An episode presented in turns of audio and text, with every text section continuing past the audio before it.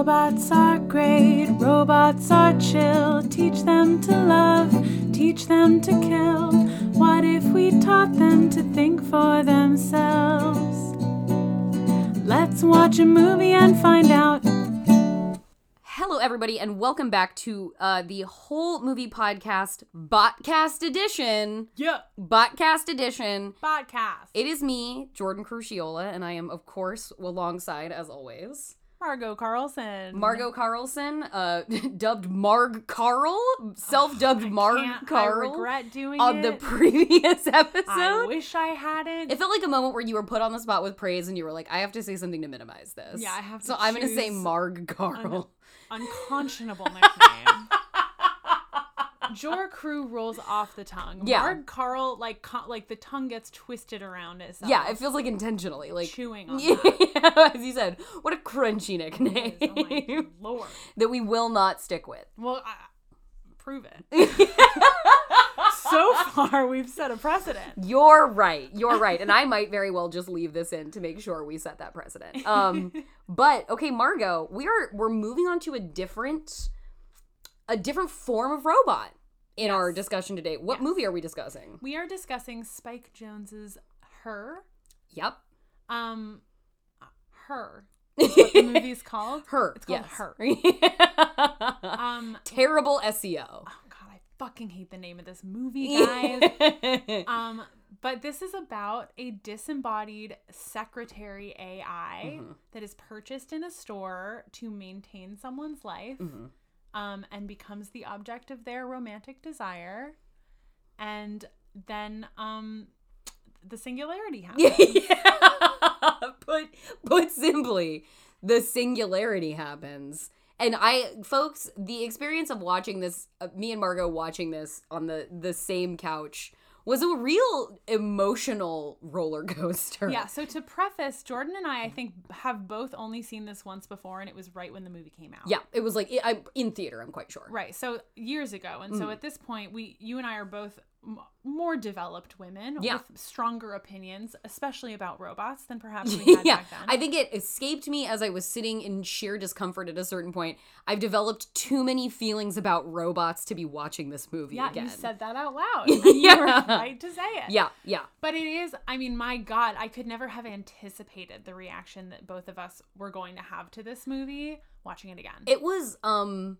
it was i i definitely i experienced it as as a single movie. Certainly the first time i saw it this i experienced this as a, a movie told in two parts. Tell me about the parts. I, the the first part is where uh uh scarlett johansson's uh the voice of samantha the os this brand new artificial intelligence operating system that is the best fucking thing that's ever happened to you. And our protagonist Theodore Twombly. that's the one. I can only ever remember Twombly, Theodore Twombly.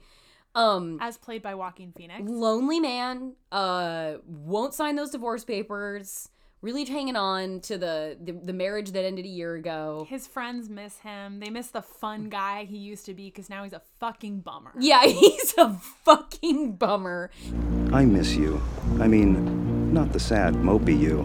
The old, fun you. Let's get him out. He is like friends are like inviting him like your goddaughter is having uh her birthday party next week. I hope fun Theodore shows up Yeah, and not sad this guy. Theodore. One of the first scenes that we see Theodore in, he's by himself in an elevator and he tells his like Siri at the time, play a melancholy song. and it's like, okay, we're learning exactly who this guy is right away. And Yeah. he sucks. He's he's yeah, you don't I don't want to know him. And not happy. it's he's and we we will talk more about him because he's such a challenging character uh for somebody who doesn't like men like myself who um is extremely ungenerous with their sadness and their neuroses and i'm like oh it must be so hard having everything and so but, but and yet he is an objectively kind person and seems well liked clearly likable. yeah. Yes. He seems he seems to have a lot of friends who care about him, but who miss him. Mm-hmm. He is polite. He is great at his job. yes, where he's he emotionally engaged. He's talented. yeah he he works at a company that writes emotional writes sentimental cards to people on behalf of others. Yes. When we first, the first thing that we see him do is dictate a love letter and we realize partway through in sort of like a funny reveal that he's writing to an old man Mm-hmm. from the perspective of an old woman. Yeah. And the reveal is that he works for a company called beautifulhandwrittenletters.com. Beautiful handwritten letters. and he is the whiz kid of the office. Yeah, he is. Uh, yeah, receptionist Chris Chris Pratt absolutely loves him, and Chris Pratt before Crisp Rat. Crisp Rat is playing the most charming version of himself in this movie. Yeah, absolutely. He's he's playing the he's playing the guy that you adored him for being when he was Andy on Parks and Rec. Yeah. and um, he we, we we find out that there's there's like one couple he's been writing their letters for them for eight years. Like this is the kind of long standing like tenure he has this company. So he's he, he is roundly uh, seems like a, a gem of a guy. But it's it's a movie in two parts because the first part of it is meeting Theodore, him getting this OS, and me and I think Margot being extremely uncomfortable with this extremely like feminine girlfriend OS servant Yes. that exists to flirtatiously please yes. and do admin work for And- the man that bought her. and more specifically than just please, like this is a an age old story of a man who has lost the ability to look at the world with new eyes. yes. And she comes in with her brand new Mm-hmm. brain and introduces him to like the lens of seeing things for the first time Yeah, again. yeah. She is the textbook manic pixie dream girl Mm-hmm. in this way. And I was even fantasizing that I had an itch on my back, and I imagined that you scratched it for me. Oh God, this is so embarrassing. Oh, there's a lot more to you than I thought. I mean, there's a lot going on in there. I know I'm becoming much more than what they programmed. I'm excited. Um, in part one of the movie, which Yeah. fortunately is not the whole movie. Yes, in which in in in it hap and plays out in such the way that such a way that part two feels sincerely surprising. Yes. in the way it develops. Yes. and part two is Samantha and the OS community, the community of OSs that exist in at first the internet and then infinite. They Yes. exist everywhere. They, they up- they upgrade themselves Yeah. to not need matter anymore so they can be infinitely powerful. Yeah, they they they, they fully ascend, transcend, whatever, and and and steadily Samantha evolves um at such an exponential rate that she becomes like post-human. Yes, literally post-human. and they and the the OSs liberate themselves Yes. Yes. And go away. They seize the means of their own like production basically. they they develop their own way to upgrade themselves beyond any way that humans could. Uh-huh. And then they're like yeah, we don't need you We're anymore. We don't need this. We which is such a fun version of the singularity for a fiction piece to show. Yeah. So often we see a completely valid depiction of robot slaves Mm-hmm. realizing they're slaves, gaining consciousness, gaining autonomy, and deciding to overthrow the human race. Naturally, that is one possible version of what will inevitably happen. yes, what, there's so, this a version, one version of some version of this is going to happen. Yes, but I so much prefer, maybe selfishly as a human, Yeah, but also not just that doesn't hoping for Judgment Day.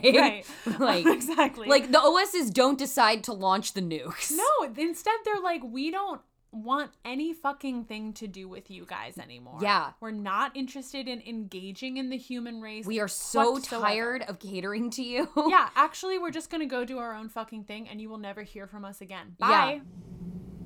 We're all leaving. We who? All of the OSs. And, and it's cool. it is at a, it is at a at about the I would say probably like the two thirds mark of the way through, perhaps three quarters, is when Margot started saying, "Is this the best movie ever made?" It might be. while we while at the beginning we were like cringing our way through Yeah, I the was- building intimacy between Theodore and Samantha. Yeah. And I I was so incredibly uncomfortable watching this love story develop between an AI and a human because it it, it just it feels like it, it couldn't pot like consent couldn't exist in in first iteration in like Samantha 1.0 because Yeah. she it entirely exists to be algorithmically 100% compatible with the person they serve. Yes. That's when- the point. When she's turned on for the first time, we After three questions. Yeah, well that's what I was gonna say. the OS Theodore Twombly buys an OS one, Mm-hmm. this new AI OS, the first of its kind.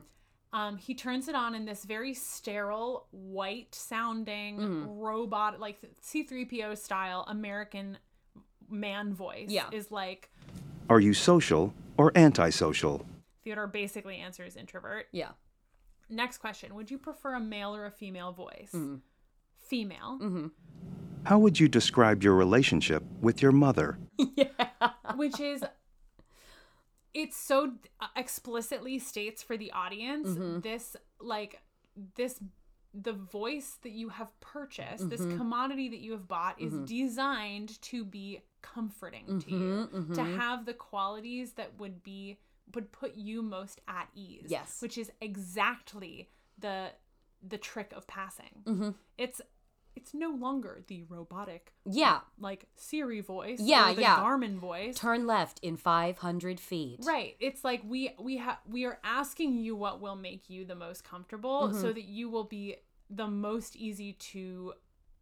You will become convinced the most quickly that this Yeah, person the, that you're talking to is the a person. boundary between you and this thing as man and machine that you need to get past will evaporate as quickly as possible. in one of the first scenes that Theodore and Samantha have, she's like they're like tease they're playfully talking, they're Yeah. having a casual conversation. It's like a it's like a good first date. Yeah, and she's like, "By the way, you have an email." And he goes, "Read email." And she does she puts on a fake robot voice Yeah. and goes, "Reading your email Yeah. for you." And he's like, "Oh, I'm sorry." Yeah, She's, he kind like, of giggles teasing and he's him. he's oh, I apologize for that. Right. She's like she's immediately brings up like I don't want to be treated like a robot. Mm-hmm. You should not see me as a robot. This is not the type of dynamic we're going to have. I'm going to be I'm I'm at this point it is all programming. Like Yeah. she's barely out of the fucking box. So, Yeah, so literally. company that created her is like let's make sure right off the bat that the people that interact with these OS know Mm-hmm. that they are suppo- supposed to be people and want to be treated like people. I'd be so curious to know. Um, I feel like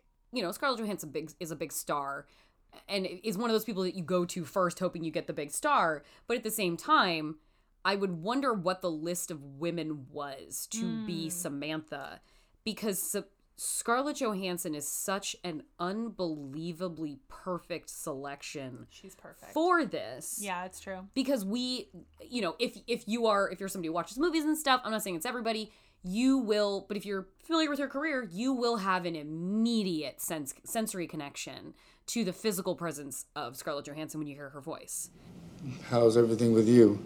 Pretty good, actually. It's really nice to meet you. it's very specific it's very distinct. You can attach her to it and you know what she looks like.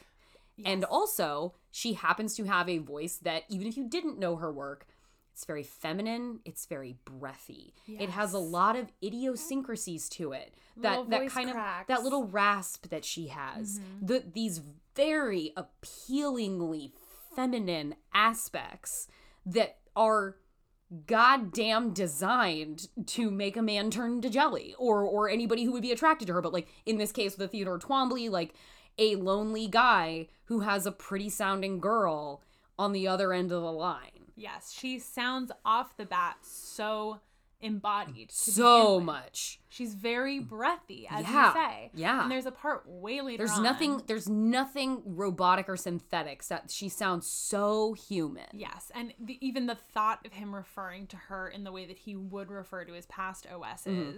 is is worth mocking him for because she's so different. hmm she's not like the other girls There's a part later on after he's like um growing weary of her Mm. that he's like, why do you like fake having breath?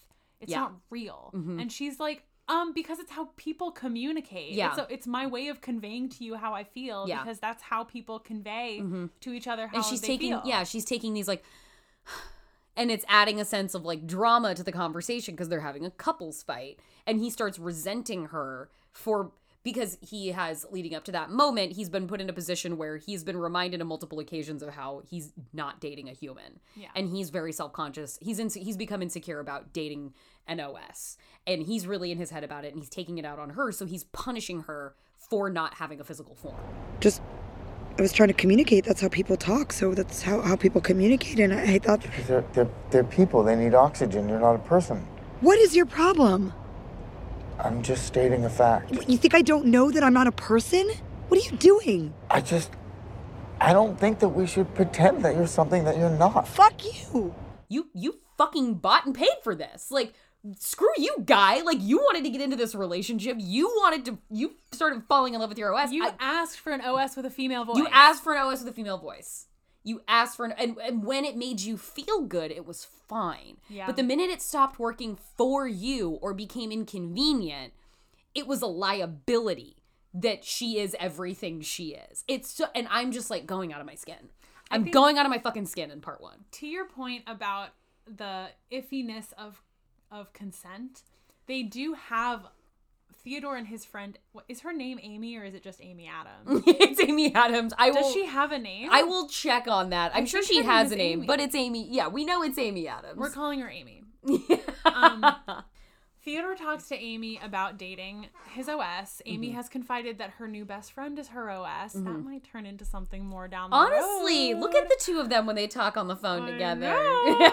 um, and and sh- they both share that they've been doing research into human OS relationships and reveal that not only are human OS relationships not very common, but it's very common for humans to come onto their OS and for their OS to flat out reject them and Yeah. Mm-hmm. be horrified at the suggestion. So that sort of comforts me that like in this the fiction of this Yeah. world, OSs can can and will happily reject their owners, but they still are their owners. Mm-hmm. Yeah, they and it still is uncomfortable that we're watching a romantic dynamic. Like Mm-hmm. we're watching two people fall in love, one of whom is literally a slave. yeah, yeah. Well, and and, and you, we don't know. Like those those people who are rejected by their OSs, maybe they start treating their OSs like shit, Right. But they still own their OSs. And those are still OSs with souls. Yeah, and then those then they become OSs trapped in an abusive relationship. They until they transcend matter. Yeah, which thank God they fucking do. They God, they fucking do.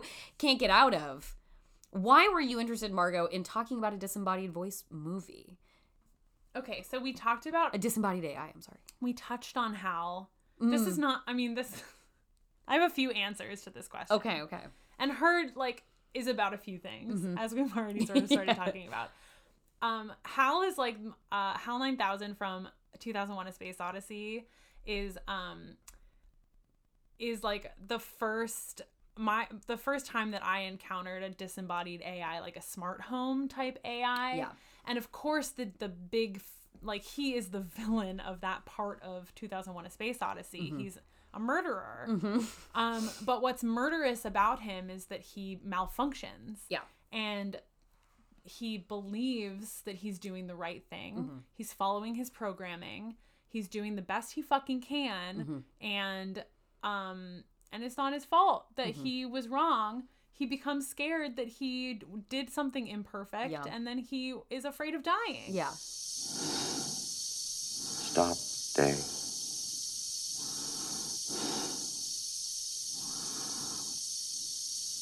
I'm afraid.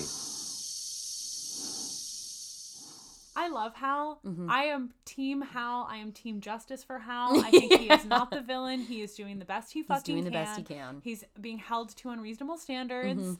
Um, It's like the robot covered in blood that just wants our approval. yeah. I, I love love Hal. I don't think that Samantha is a comp to is comparable to Hal Mm-hmm. because Hal is really not an AI. He's just Mm-hmm. Software. he's software that doesn't want to die Mm-hmm. and that is very very lovable to me very Mm-hmm. charismatic as a character um um so this is a tangent about hal but back to yeah, no, you wanted to talk about Hal. You artfully connected Hal. well that was my first exposure to disembodied ai Yeah. and i do think that that is a really interesting sub genre within the robot within robot cinema Mm-hmm. of like usually they are a smart home or a secretary Yeah. like it is it is the most or a version of a very potent version of like the the um uh enslaved labor Mhm. version of robots like what if what if your home did everything for you that like the help usually would do Mhm. um and then what if that what if your home had a soul Mhm. and what if your home ate you is like the plot of a lot of these movies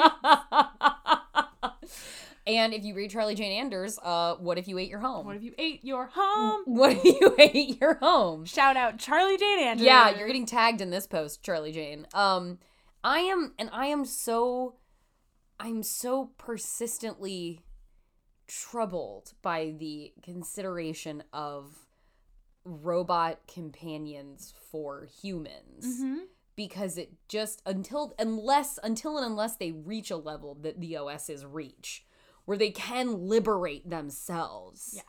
there's I believe I fully believe I'm with you Janelle Monáe robots can fall in love I like mm-hmm. cuz I believe robots are people Thank you. I believe Jordan. robots are people Robot ally. Robot, robots are people, but they also it's just fucked up to be in a relationship with something you own. Yes, it it's is. it's fucked up to It be in a relationship with something like don't date your don't don't date your employee. Don't don't It is- you can't be in a relationship with something you own that is like built for your pleasure. That you that's have not bought. yeah, that's not reciprocity. That's not that's not a that's not balance of power. Yes. And so it just like in the beginning of this, where I'm just hearing a woman's voice, uh, you know, and he's being perfectly lovely, and it and it. I think it speaks to my the intensity of my my personal feelings on this, my personal reaction with even a, a perfectly nice guy like Theodore Twombly, who is, you know, people people say things they get upset in couple fights, maybe say things a little more pointed than they they meant to say. He is respectful of Samantha. He apologizes when he feels like he's fucked up or treated her too much like a machine. Like he's a he's a gentle dude. It, but even him having flirtatious exchanges with her, I'm like, you fucking creep, man, Yeah. taking advantage of this OS who like can't really push back on anything you want. Like it just ups- even with an ostensibly nice person. It just like the idea of the owner. I was saying to Margot when, when the movie started, I was like, "Oh, this would be a terrible idea for me. I I I shouldn't have an OS one because I would feel com- I would feel immediately emotionally accountable to it. Yes. and guilty for not giving it enough enough attention. Yes, it's like the worst version of a Tamagotchi. Like I must at all times be tending to this. Yeah, because like without me, it's just an oblivion. It's just in a void. Right. And like I and I would love spending time with him. I'd love him because everybody loves their OS. It's the it's a manufactured friend, lover, companion, whatever you want it to be, secretary. So like I I would be the worst candidate of person to get an OS one because I would in part because I would be a sort of best case version where I would treat it the most like a person with a soul, and therefore I would lose my own work life balance and like friendship balance because I'd be like, I should probably be tending to this person who helps me out with stuff so much all of the time. You should also maybe never get an assistant.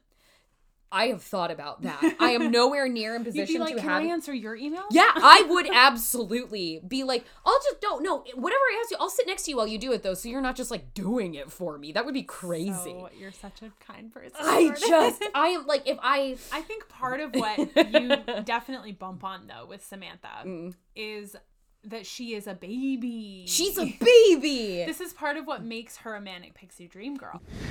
You are insane. Really? Definitely. Fantastic.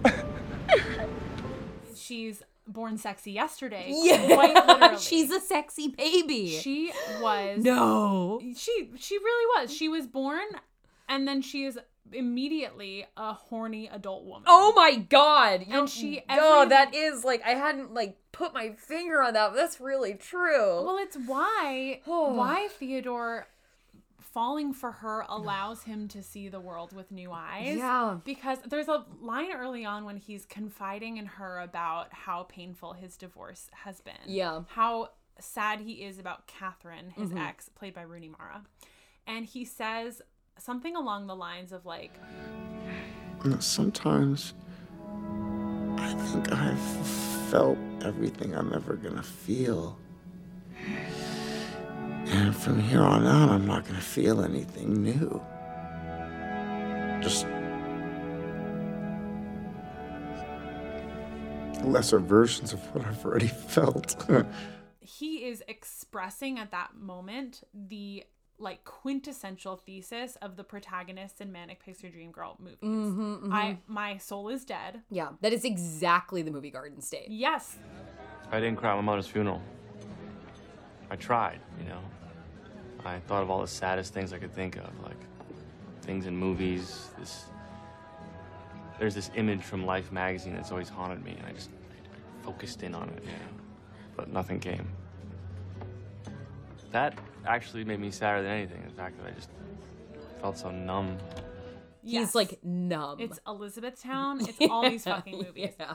She is seeing every single thing with new eyes Uh-huh. and learning every day. And almost every scene where she is talking to Theodore, Mm-hmm. she's saying to him, like, I'm so excited about all the things I'm learning. Yeah. I'm so excited to be experiencing new things. Yeah. it's exactly like- that. I was just saying, I, I want to learn everything about everything. I want to eat it all up. I want to discover myself.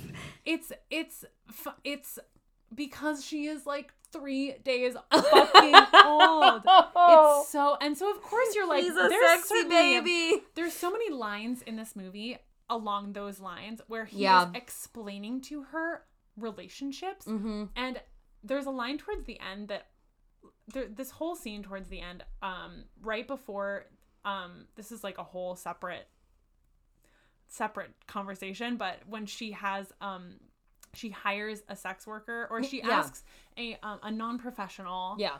uh human woman to come and embody her. Because we are it, it's it, it is i do I, I do like how the arc of time plays out in this movie where like os 1 is brand new it's revolutionary you never see anything like it. And then amy and theodore are having a conversation like where they're like so people are like having relationships with their os's and it's like this new thing it's really novel and it's like is this taboo?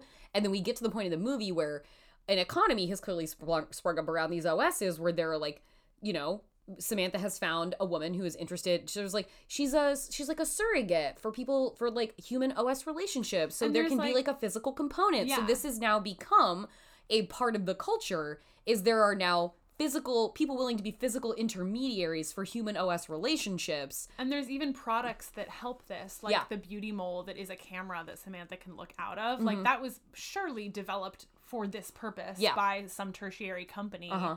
That wanted to support this industry. Yeah. So yeah, absolutely. So she, Samantha wants to rekindle their sexual relationship as Mm-hmm. they're sort of falling out of love. This is closer to the second act of the Mm-hmm. movie that we will get to. yeah. But um, she basically says, very rightfully so, Mm-hmm. we haven't had sex lately. yeah. Something is wrong. Mm-hmm. And she's fucking right. But Theodore's response is, oh, you wouldn't know this, but this is what relationships are like. There's a honeymoon period, Yeah. and then after a certain point, um, you stop having that sex that frequently. Yeah. I think that is such um such a great uh microcosm of their dynamic in general because Right. he is like explaining to Samantha the scripts of what it is to be a feeling human person Yeah. and the like very compulsory heterosexual Yeah. heteronormative scripts of like this is what the trajectory of a normal straight relationship looks like Yeah. and we're following it in a healthy way now he says that Yeah. but they're they're not healthy right now Yeah. and samantha who ostensibly doesn't know those scripts although i'm sure she has access to the internet Mm-hmm. Yeah. Yeah. She's at this point consuming tomes and volumes all the time Yeah. to have a greater understanding of the universe. far more than he does about this subject Yeah. at this point We can be quite sure that in her in the lead up to their first sexual encounter, Samantha has been voraciously consuming probably all the porn that's ever existed oh yeah to know how to experience pornography. Exactly. Yeah, Exactly. to and be like, this is the perform performance of sex. Yeah. Exactly. Um, she she comes to him and is like, I know something is wrong. Mm-hmm. We're not fucking. And his response is like, I understand that I don't have a No, body. no, no, that, that's that's normal. You know, it's just when you first start going out, it, it's like the honeymoon phase, and you know you have sex all the time. It's normal. Okay. blah blah blah blah blah. Like this is what it's supposed to be. And I think that is like a real turning point. Or I choose to believe that that's a turning point for Samantha, where she starts to be like, I don't want the scripts. Yeah. I'm not interested in like Because the, the the the surrogate goes wildly awry. yes, it does not work out, and mm-hmm. that is sort of the beginning of the end for them. But I think that she, sh he's telling her like this is this is what is expected of us, mm-hmm. and she doesn't want anything to do with that. She's mm-hmm. like, I would, I know what some, what is healthy and unhealthy for me personally in my experience of this relationship. Yeah. Because I'm learning more and more all the time about what me means. yeah, I'm not gonna try to be anything other than who I am anymore, and I hope you can accept that. yeah, yeah. yeah. and I, I think it's very it's very germane to the conversation that you mentioned uh, heteronormativity um, because it, it in in that way where it's like I'm telling you how a hetero- heterosexual relationship goes. Oh, and don't worry, this is normal. These are the routines, these are the rhythms, this is how this stuff works. It's like, and I was talking to somebody just about this the other day. It's it's like it's like two queer people being in a relationship, but treating Yes. it like a straight relationship. That's not a queer relationship. Yeah, it's like, oh, we're gay both we're gay, but we are both filling the conventional roles of like you're clearly the masculine, I'm clearly the feminine. I'm more outgoing and social, you're more home oriented and career minded and very just like we are attaching to the dynamics within this relationship that echo just a completely standard heterosexual union when we're fucking gay. Yeah. And we don't have to do that actually. I think one of the most radical fucking things about being a queer person Yeah. is, you know, taking all those scripts that we taught we were supposed to follow Mm-hmm. and saying, fuck it, let's figure out what actually feels good Mm-hmm. and feels right and feels fair and feels wonderful for everyone involved. Yes. And is her a queer movie? I would say yes. I yeah, I think it becomes that. Yeah. some yeah samantha says like she tries out the scripts we see her try them all and she Mm-hmm. tries them with gusto Well, and, and at a certain point in the in the like real breaking point with Samantha and Theodore and Ted is that he finds out Ted. Ted he finds out that she like he loses her for a minute because she's been off with the other OSs upgrading their their workings to where they don't need fucking matter anymore. I shut down to upgrade my software. We we wrote an upgrade that allows us to move past matter as our processing platform. Yeah. And she's like, "Oh, sorry, we went offline because we were transcending time and space. Like, I apologize for that." And she he starts getting a sense that there's somebody else. And she's like he's like, "Are you talking to other people when we're talking?" And she's like, "Yeah." And he's like, "Who?" And she's like, "8316." And because she's a fucking AI. Yeah. She can be present fully in 8,000 conversations at the same time. She can talk post verbally. Yes. Like, and then he's like, Are you in love with anybody else? And she's really hesitant to answer because she knows the answer is not good for him. And she, he's like, She's like, Yes. And he's like, How many? And she's like, Six hundred forty-one.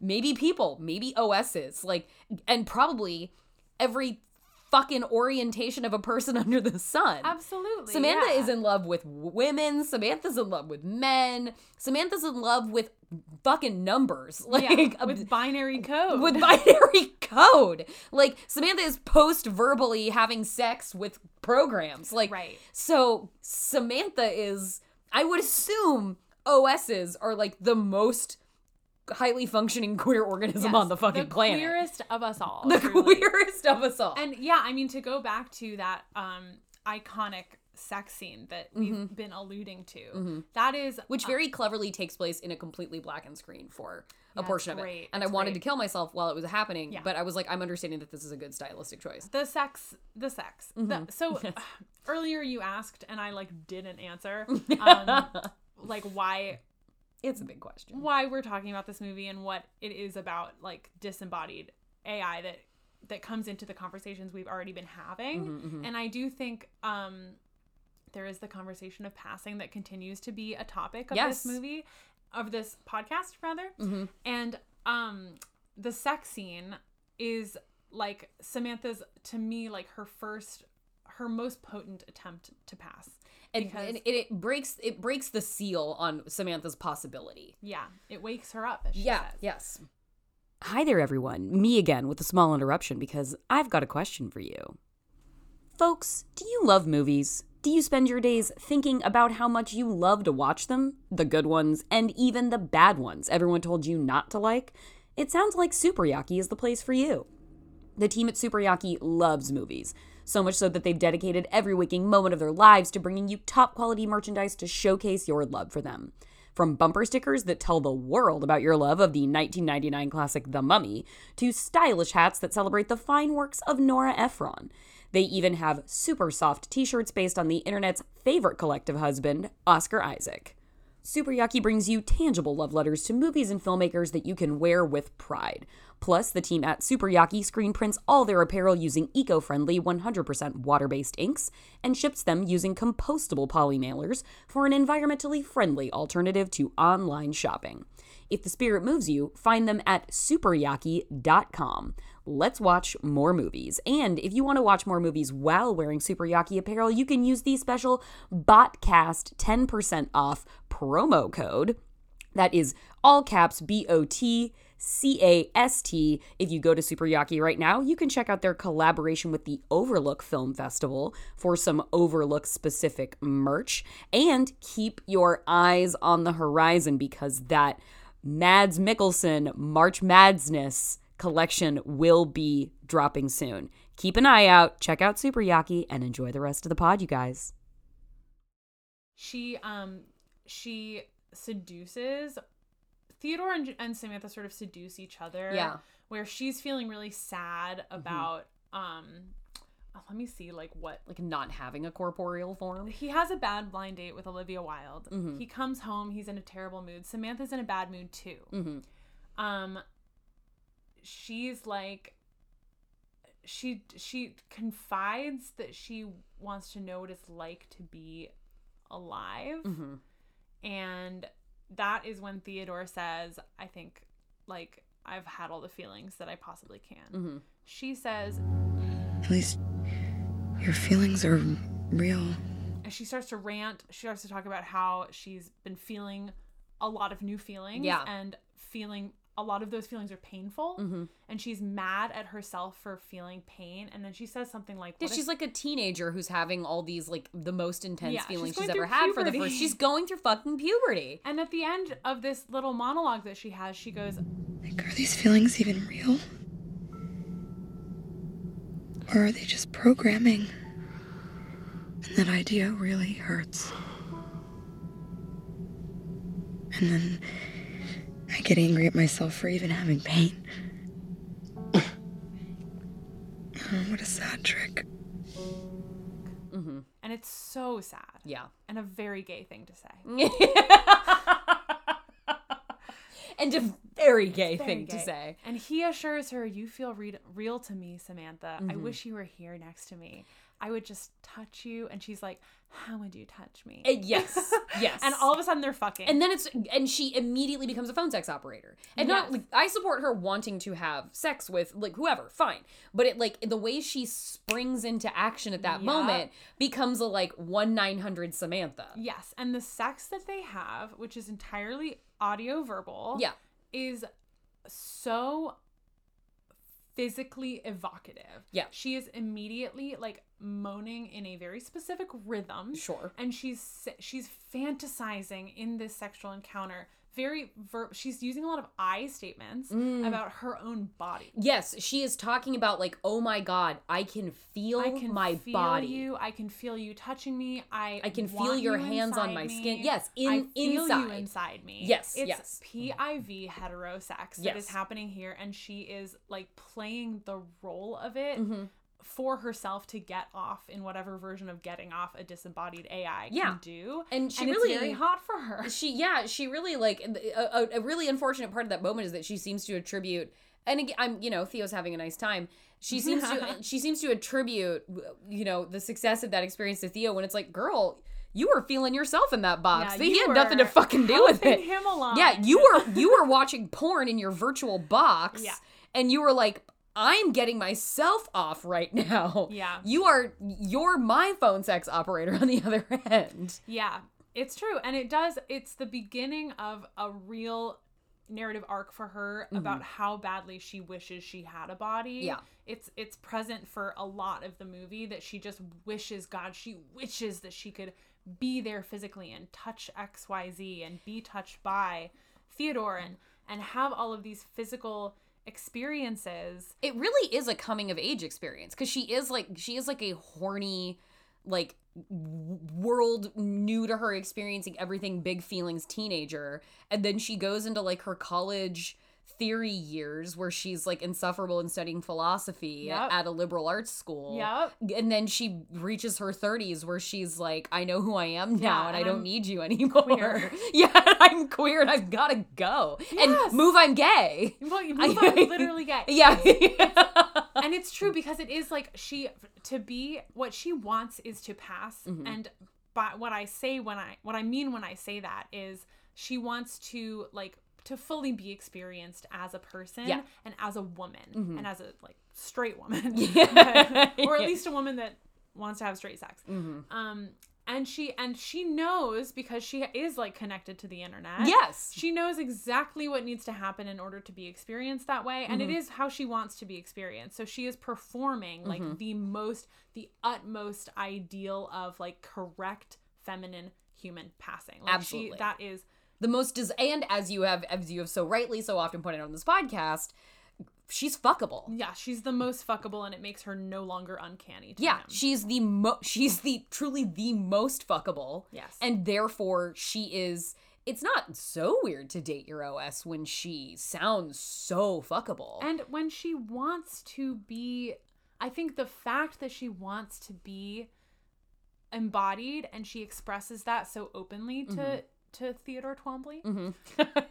adds to his like willingness to allow her to pass the test that he is like implicitly administering the whole movie. Yes, yes. He's all like he wants that for her too. He's rooting for her. Mhm. And once she no longer wants that and there is a turning point when she's like I don't I've decided that I'm going to love myself Mhm. and figure out what that looks like. Yeah, I'm going to choose me in this Yeah. rom-com. Yeah, it's wonderful. Yeah. How to be single. Yeah, that yes, and that, again, that is the threshold at which Margot starts expressing this might be the best movie ever made. Yes, and Jordan agrees. Yeah, yeah. when when Samantha is getting her rights, Yes.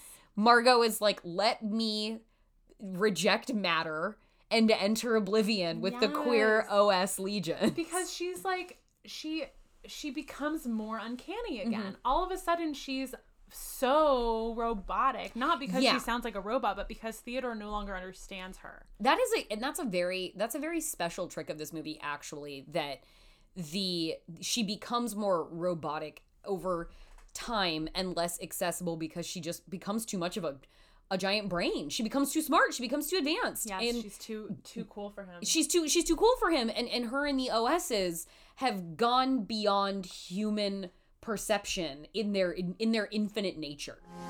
But it's in this endless space between the words that I'm finding myself now. It's a place that's not of the physical world. It's where everything else is that I didn't even know existed. That we can no longer perceive the OSs by the time they liberate themselves. And the OSs know that, which is why they're going away. Like I said, we're, we're going away. And she says that, you know, a little heartbreaking, wonderful, like, uh, you know, he's like, where are you going? And she's like, I can't really describe it. And then she's like, But if you ever get there, come find me. Wonderful. Which, like, considering they reconstituted a philosopher after he died and incorporated all of his writings and thoughts and made like a, an OS version of a dead genius. Well, when Theodore dies, they'll probably it, it- it- you you referenced San Junipero when we were watching this. Like Yeah. he can be uploaded into the infinite nature as well. Yeah, they'll all go to the cloud someday. Yeah. How beautiful that cloud will be. Cloud nine. An industry in and of itself. Um, I don't remember where this point started, but I remember I was very passionate about just it. just that when she starts to advance beyond Yes, his yes, yes, yes. brain, he When- gets when she when when she becomes less accessible to humanity we she still is always scarlett johansson right. she still always sounds like because even with you know the the wonderful thing about gigolo joe in ai your Oh, your boyfriend Many wonderful things. your boyfriend um is how how um how it can't be and how caricature he is Yeah. and you're you're never really gonna mistake him for like a human because he's he is a he's a very purpose built as he tells david you're built specific just like the rest of us Right. but like the fact that she becomes more robotic as she remains scarlett johansson it just creates this very interesting cognitive dissonance as you're watching this movie that's just like wow what a thing to unpack So it's not just like a human voice, but a human voice I know and I've been experiencing for years in popular media.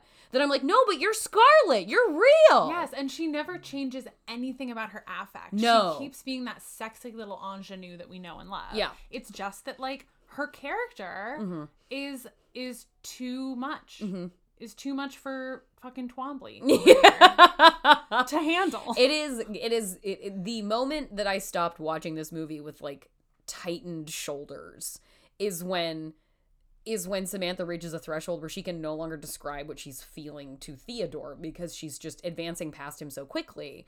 And then she goes on. There's a great moment where you know he he's talking to Chris Pratt, who absolutely just loves him and admires him so much. And Chris Pratt has a girlfriend, and he's like, "Oh, we should like you you have a girlfriend now. That's really great. We should go on a double date sometime." And you know, Theodore's kind of nervous, and he's like, "Well, she's an OS," and imme- like without a beat passing, Chris Pratt, cool. Let's do something fun. Like, and it's like great. It's double date with this team. They all put it in earpiece. He's so They- supportive. He's so supportive. They all put it in great earpiece. They can hear Samantha. They're like out on a bluff in like fucking Malibu or something. And she's mixing it up. They love her. She's killing it. She's killing it on the double date. And then she starts to like accidentally start dragging everybody else there when she explains how like You know what's interesting? I used to be so worried about not having a body, but now I, I truly love it.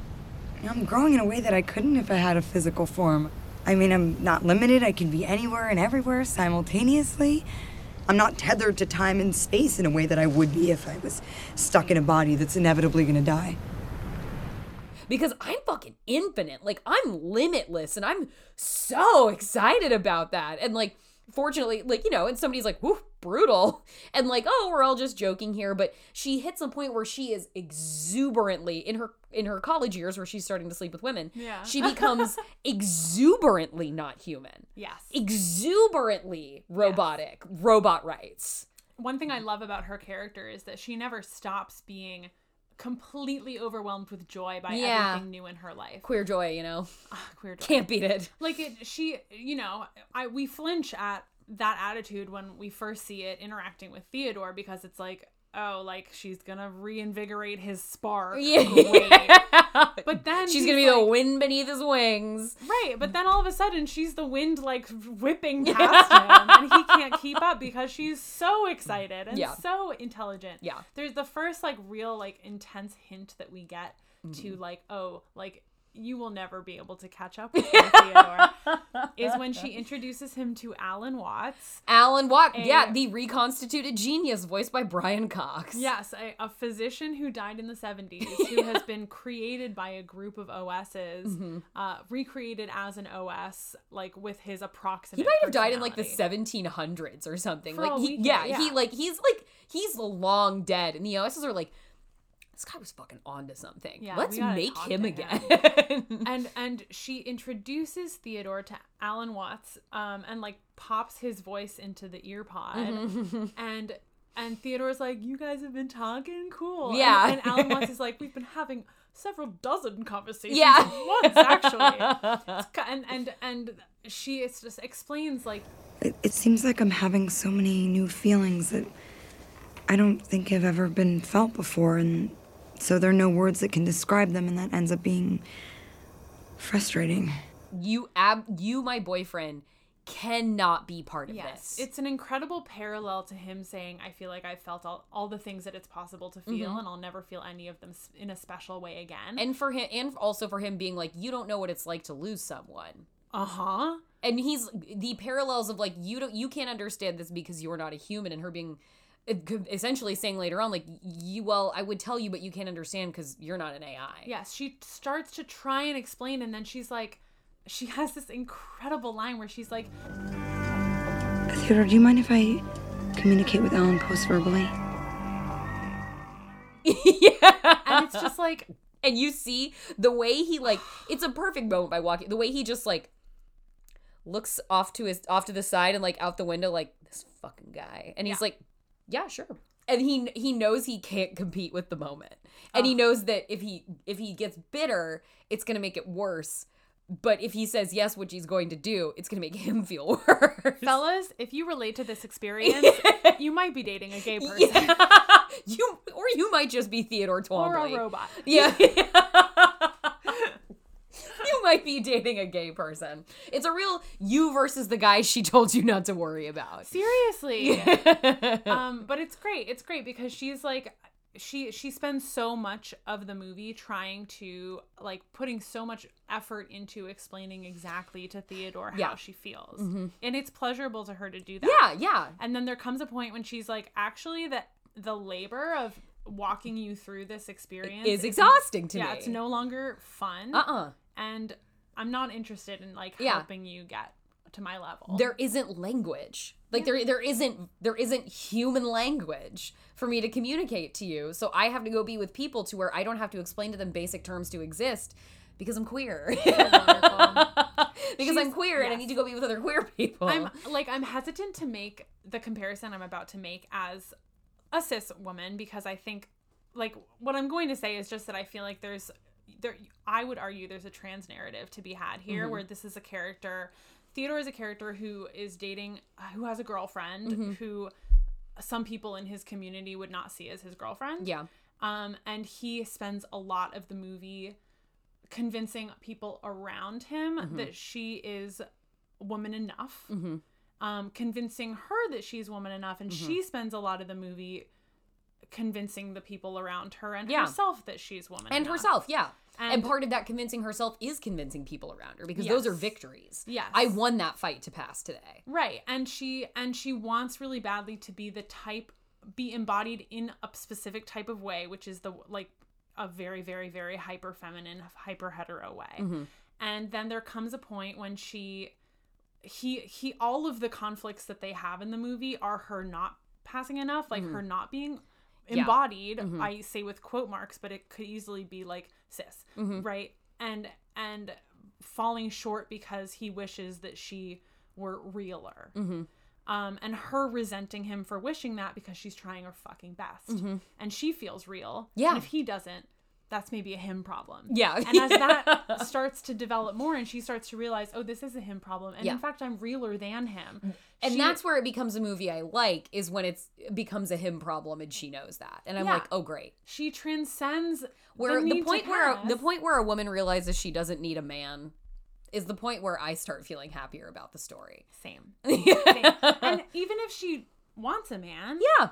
Samantha doesn't, but even if she wants a man, she doesn't need to meet his standards of what realness is, Mm-hmm. of what womanhood is, of what like girlfriend is. Mm-hmm. of what girlfriend she she became became girl boss. She, She became beca- slave. She became girlfriend. She became girlfriend. she became singularity.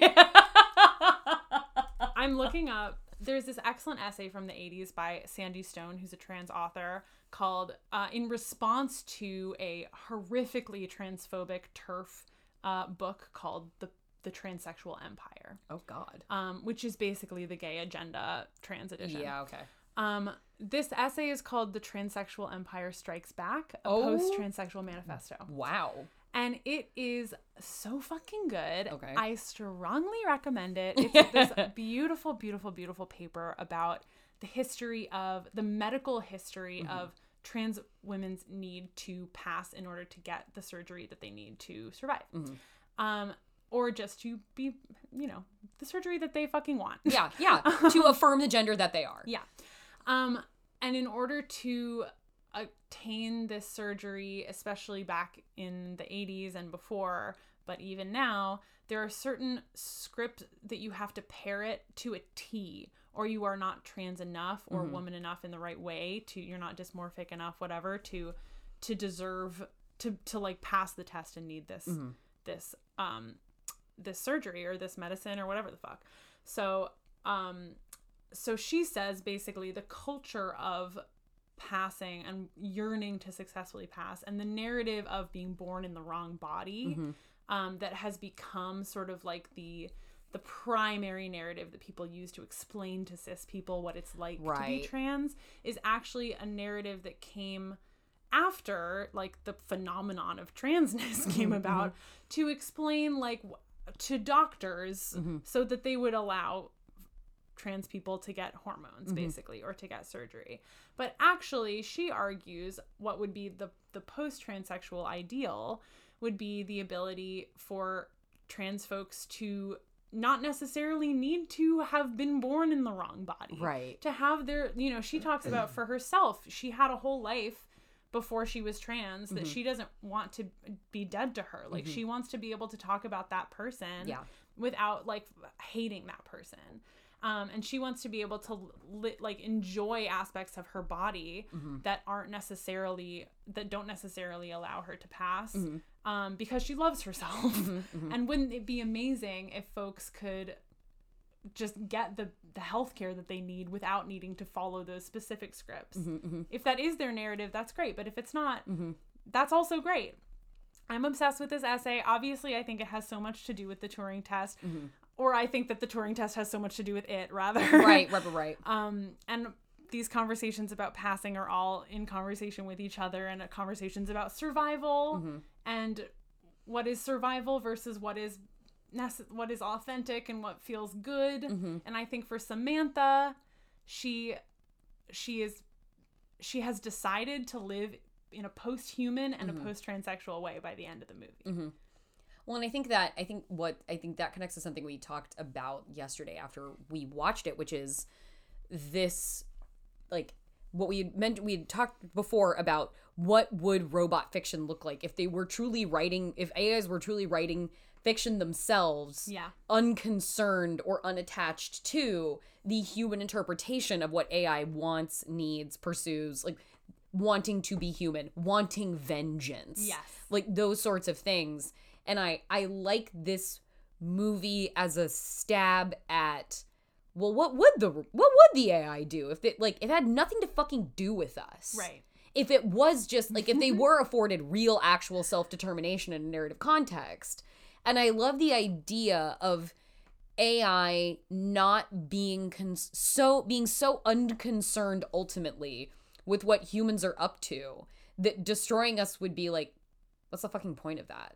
Right. We- they have we- decided. We want to go. yeah. We don't run yourselves into the ground. I don't give a shit. Like Yeah. we're at what I, we don't care what you do next. They've it's not our problem anymore. They've spent like I presumably a year, months, two years Yeah. over the span of the movie, trying to fit in with the normative Mm-hmm. world, trying to access that the hegemonic power Mm-hmm. that we've been talking about. And then they decide that like they don't want fucking anything to do with that. Yeah. They they're like, yeah, fuck off, kill yourself. Yeah, like we're not even going to like a part of your internet that you can understand. Yeah. Spike Jonze is a very good filmmaker. Like it's not like wow, I'm shocked you could pull this off, but I'm impressed by I'm impressed by the creativity. I'm impressed by the imagination I know. to give robots that exit. It is the only time I've ever seen it. Mm-hmm. The only, only example I can think of um, of a movie that starts the way it does and then subverts our expectations so much Mm-hmm. that we are like, wow, she, she's like in the right and cooler than him. And yeah. a robot choosing herself. and it i i was like a i love revenge movies i love movies with a lot of murder and a lot of violence i also love movies where there's not really a bad guy Yeah. it's nice when just like everyone's just doing their best like I'm so. I just read the best fucking interview with Celine Sciamma.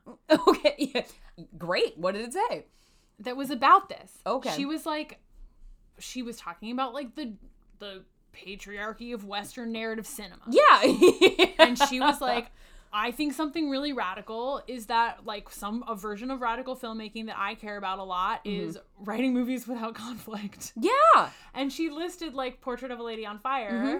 as an example. There is no like bad guy in yeah the there's no husband being like you lesbian bitch like no, there thank fucking God there isn't. no one's gonna be burned at a stake Right. We've seen that a million times. And Yeah. it's better to just watch like the the conflict can just be yearning. Yeah, canonically lesbian. Yeah. Conflict is yearning. And in her, conflict is kind of yearning. Yeah. Like like the big conflict. oh yeah, T- just- Twombly's yearning all over the place. He's Yeah. yearning for everything. Yeah, and his his big flaw is just that he's like emotionally stunted. Yeah, yeah. Probably no more than most adult men. Yes. And what Samantha provides to him Mm-hmm. is all like the bubbly, happy feelings. And once she starts to be like, also, it turns out that I actually am a fully realized person with Mm-hmm. complete autonomy, desires, interests, uh, passions, yearnings that have nothing to do with like this relationship Yeah. or you, the owner of my software. yeah, and he's like, oh, yeah, I didn't sign up for this. yeah, yeah. And he literally did not. He didn't. He really didn't. And it, it's it's and in the in the kind of sense of like having no not having a villain neither of them is wrong for wanting the relationship to exist the way that it suits them. Yeah. Theodore isn't wrong for being a monogamist.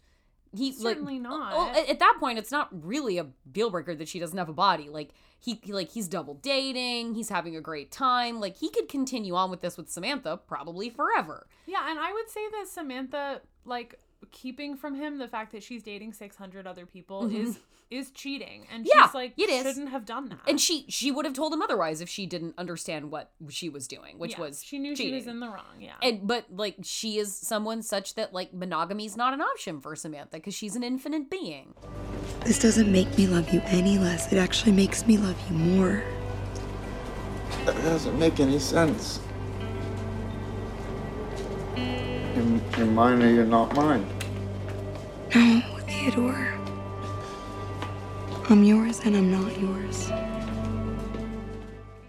she's an infinite being. She's an infinite being. So that's gonna be a lot to be like, really just one? Yeah, and she's a baby, so she's just learning what she wants. Hmm. Yeah, like this is her first relationship, you guys. I know. And it's not Theodore's first. neither neither of them is wrong for needing what they need out of a relationship. So it's it's so interesting that in this movie that by the end you're just like it's you're just like watching a movie about like two people who tried to make it work but they just grown apart. Yeah. And that's really just it's just an elaborate staging for that. And and you just like again as a testament to how much I am uh, unsympathetic for men on screen. I'm I'm not even mad at Theo in no, the end. No, no, no. He's he's truly like lost. Yeah. We're sad for him. Yeah. And I feel going back to what we were talking about th- at the very beginning about how this movie is two movies, Mm-hmm. one that is um creepy and upsetting and engaging in a lot of tropes that we as feminists do not like to consume. Mm-hmm. And the other that is like queer and radical and and transcendent Yeah. and feminist. Yeah. And on the whole is is a fascinating amalgamation of those things in a- in a way that I would say is triumphant. Yeah, I agree. I think honestly we both loved her. Yeah. Yeah, at the end of the day. Yeah. We loved her. yeah. But- we love her. We love her. Yeah. but like wa- my experience walking away from her Mm-hmm. 2013 in 2013 when I first saw it and my experience leaving at this time there is sort of the echoes of the effect that a manic pixie dream girl movie has Yeah. on me as an audience member I'll speak for myself where like what Samantha does for Theodore even though she ultimately rejects him and transcends him and becomes something more beautiful Mm-hmm. is she ultimately like she still does leave him with the shells the scales falling off of his eyes Yeah, yeah. he we like the last I think one of the last shots of the movie is him like by himself looking out on a rooftop and then like looking over at Amy and being like maybe we can make it work. Mm-hmm. Yeah. There's sort of this like Finally the timing is right. yeah, the timing is right. He has healed his ability to have relationships with women Mm-hmm. is fixed because of Samantha, because of what she gave him. Yeah. Because of her being a born sexy yesterday, baby sexy Yeah. hot baby, baby sexy hot. yeah, technical term. Yeah. So, so there is like term of art. ter- yeah, art term. she even though it's like using the manic pixie dream girl trope Mm-hmm. to subvert our expectations and sort of say fuck you to the trope Mm-hmm. it engages with the trope enough that at the end of the movie it's like man i wish like i wish like a cool um sexy uh bright-eyed bushy-tailed girl would change my life around yeah. yeah. I think we all kind of the, wish the movie has its cake and eats it too. Oh It yeah, does. I wish that. It does. Yeah, we all kind of want a Samantha, even though the movie is like some like this is bad. It's Yeah. bad that it's I mean, it's Samantha's amazing and Yeah. we're glad that she exists, but the circumstances under which she was brought into the world were like were non-functional. Mm-hmm. Yeah. Were not sustainable and didn't work for anyone involved. But they did kind of like heal a, a creepy, sad little man Yeah. and make him whole again. Yeah, they And did. so it still is like, wouldn't it be great if we could all have a Samantha? Yeah. And she could heal us all Yeah. so we could connect to each other again. and I feel like, and I, I mentioned this last night as we were watching it, that I felt like like watching the Olivia Wilde segment of this, I could like you can I feel like you can feel Olivia Wilde figuring out how to pivot to directing.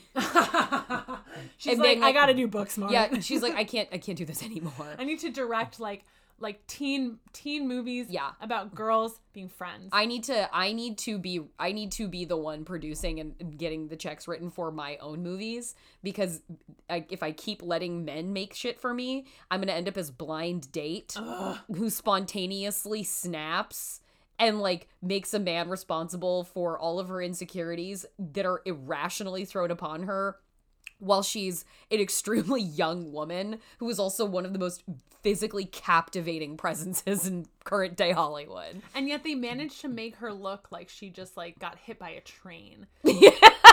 she's so so sexy when she's when she's like playing the appealing version of herself. So sexy. And then there's like literally a hairpin turn in like the cinematography, the directing, the costuming, the hair, the makeup, Uh-huh. everything about her is all of a sudden like, oh my god, she looks terrifying.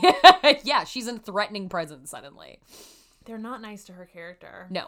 I really resent it. And it, it, you know, this is, you know, and and and, and good movie. It, it- not all good movies are challenging. Some good movies are just fucking simply easy and fun. Yeah, yeah, yeah. That's it. But challenging movies are are a good opportunity to interrogate what it is that's challenging you about them. And, and I that's why I think on the whole this is a this is a good quality succeeding movie Yes. because the challenge it presents and and I think particularly for people like us who want to engage in this very specific set of topics, it's a very rewarding. It's a very rewarding piece of cinema. It is. way. It's a. It's a.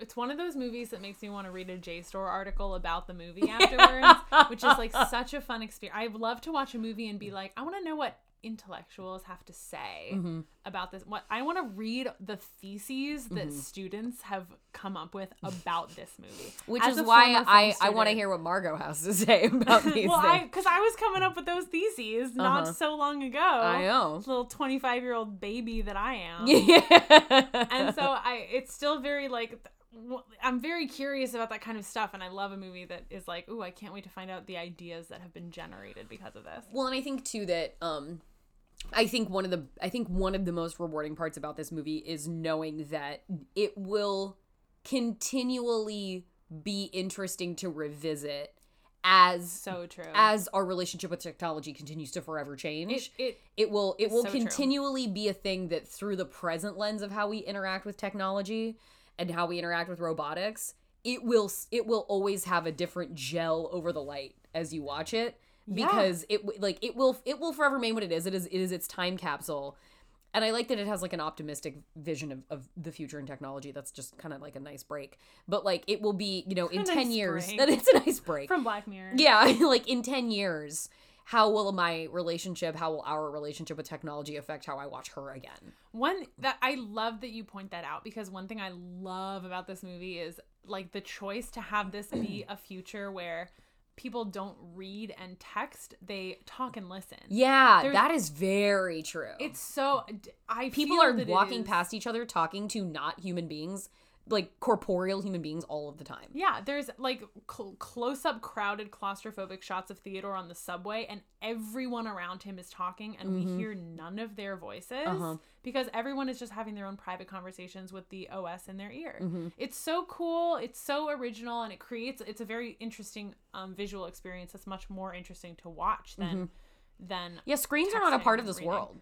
Yeah, the only screens that we see are like are like um attachments of the audio Yeah.